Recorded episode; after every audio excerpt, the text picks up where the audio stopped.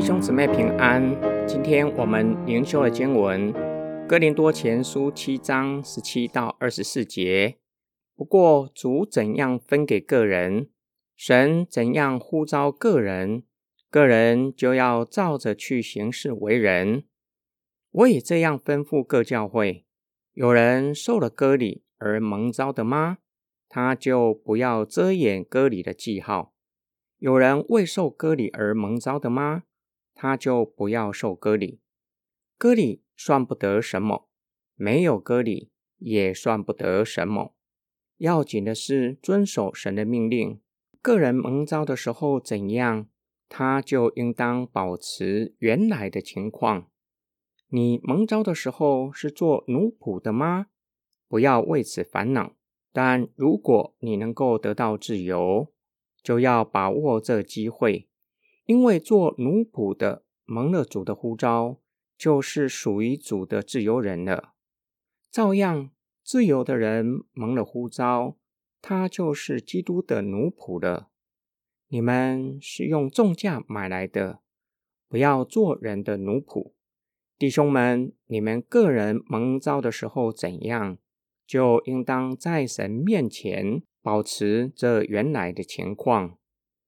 保罗从基督徒的婚姻伦理进到一般性的准则，个人要照蒙召时候的身份以及上帝赐给个人的恩赐去生活。这项通则对付自古以来存在的问题。有些人自以为比别人属灵，就像在基督徒群体中的犹太人认为自己是犹太人中的犹太人，另一些人推崇守独身可以克制肉体的欲望。保罗教导我们，无论犹太人或非犹太人，自主的或是奴仆的基督徒，在神国里都是一样的。假如你是在希腊社会中生活的犹太基督徒，不要以身上有割礼的记号感到羞耻，担心被希腊人耻笑，设法除去割礼的记号。假如你是外邦背景的基督徒，受割礼不是做基督徒必要的记号。在神国里，最重要的不是遗文方面的命令，而是遵守上帝的命令。遗文无法与神的命令相提并论。保罗给奴仆的劝勉，不要为自身身为奴仆的身份感到忧虑。你们在主里已经是自由人，但是若有机会脱离为奴的身份，可以把握住机会。然而最重要的是与主的关系，在主里已经是自由人。保罗给自由人的劝勉，他们是主用重价买赎回来的，不要做人的奴仆。只不要再跟从世界的风俗习惯，乃是主的奴仆，甘愿被主的命令规范。保罗最后再次提醒他们，持守住在主里的身份，神的同在看顾不会因为外在环境而改变，而有所变化。首要的乃是住在神里面。今天我们的默想跟祷告，保罗劝勉我们持守蒙召时的身份。对你来说，会不会觉得太消极？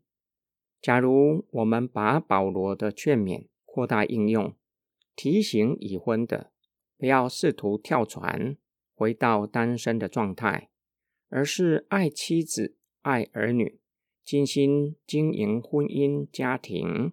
提醒未婚的不要羡慕已婚者，要过圣洁生活，要把握单身侍奉神的机会。保罗的劝勉也提醒我们，不要以为他人的职分比自己的更加的优越，想要用自己的方法争取某一个的职分，而是持守住上帝给每一个人侍奉的机会，并用上帝所赐的恩赐侍奉神。换句话说，每一个的职分或身份，只要是在主里侍奉，都是尊贵的，都有上帝的同在。要尽心竭力的将本分内的侍奉做好，借此荣耀神。我们一起来祷告。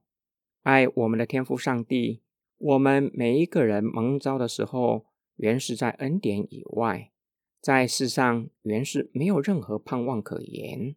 然而你的爱临到我们，选召了我们，使我们成为你的儿女，将我们从灰尘中抬举到极高的地位，并赐给我们在神国里的使命，叫我们可以做你在地上的使者，在世人中间见证基督，又给我们侍奉的恩赐，好叫我们可以完成你所托付的使命，可以荣耀主。